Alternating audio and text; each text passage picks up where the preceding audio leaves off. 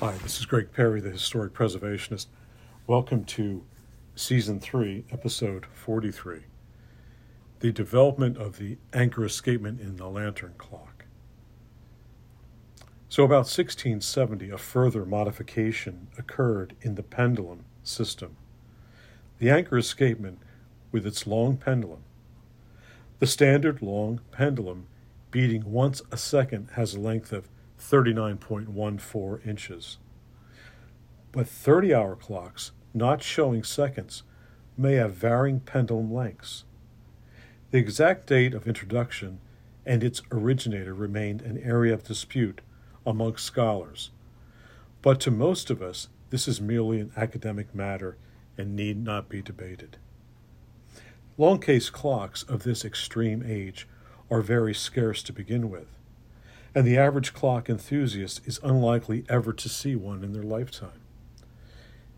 The anchor escapement was capable of greatly improved accuracy of timekeeping, its long pendulum being adjustable for fine tuning.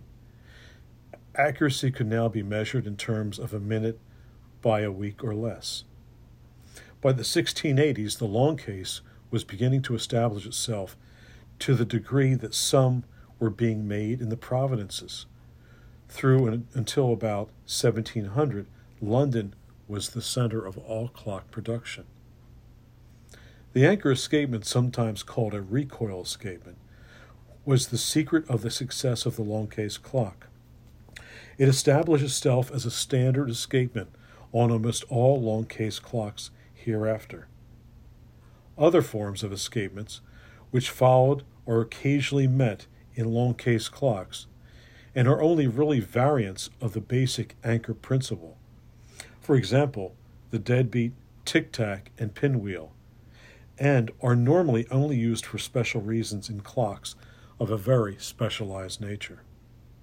The great majority of long case clocks made after 1680 will prove to have made the standard anchor escapement the standard. Greg Perry, the historic preservationist, signing off. Thanks for listening.